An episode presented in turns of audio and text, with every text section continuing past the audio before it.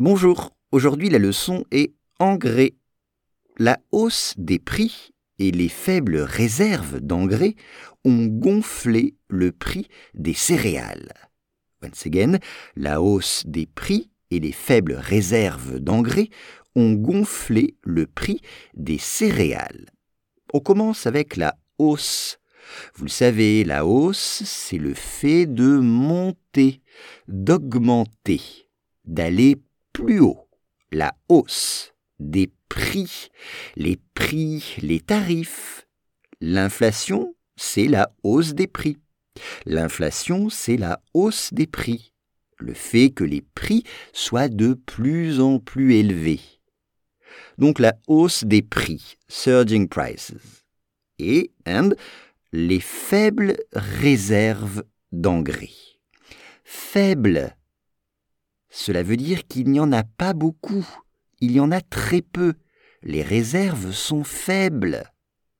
Exemple, si sur ton compte bancaire il y a une faible somme d'argent, tu n'es pas riche.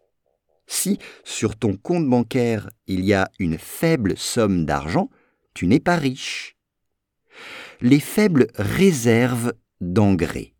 Les réserves, les quantités, supply, les réserves d'engrais. Alors, un engrais, regardez bien l'orthographe dans le texte. Un engrais, c'est de la terre qui permet de mieux faire pousser les plantes, par exemple, de rendre la terre plus fertile.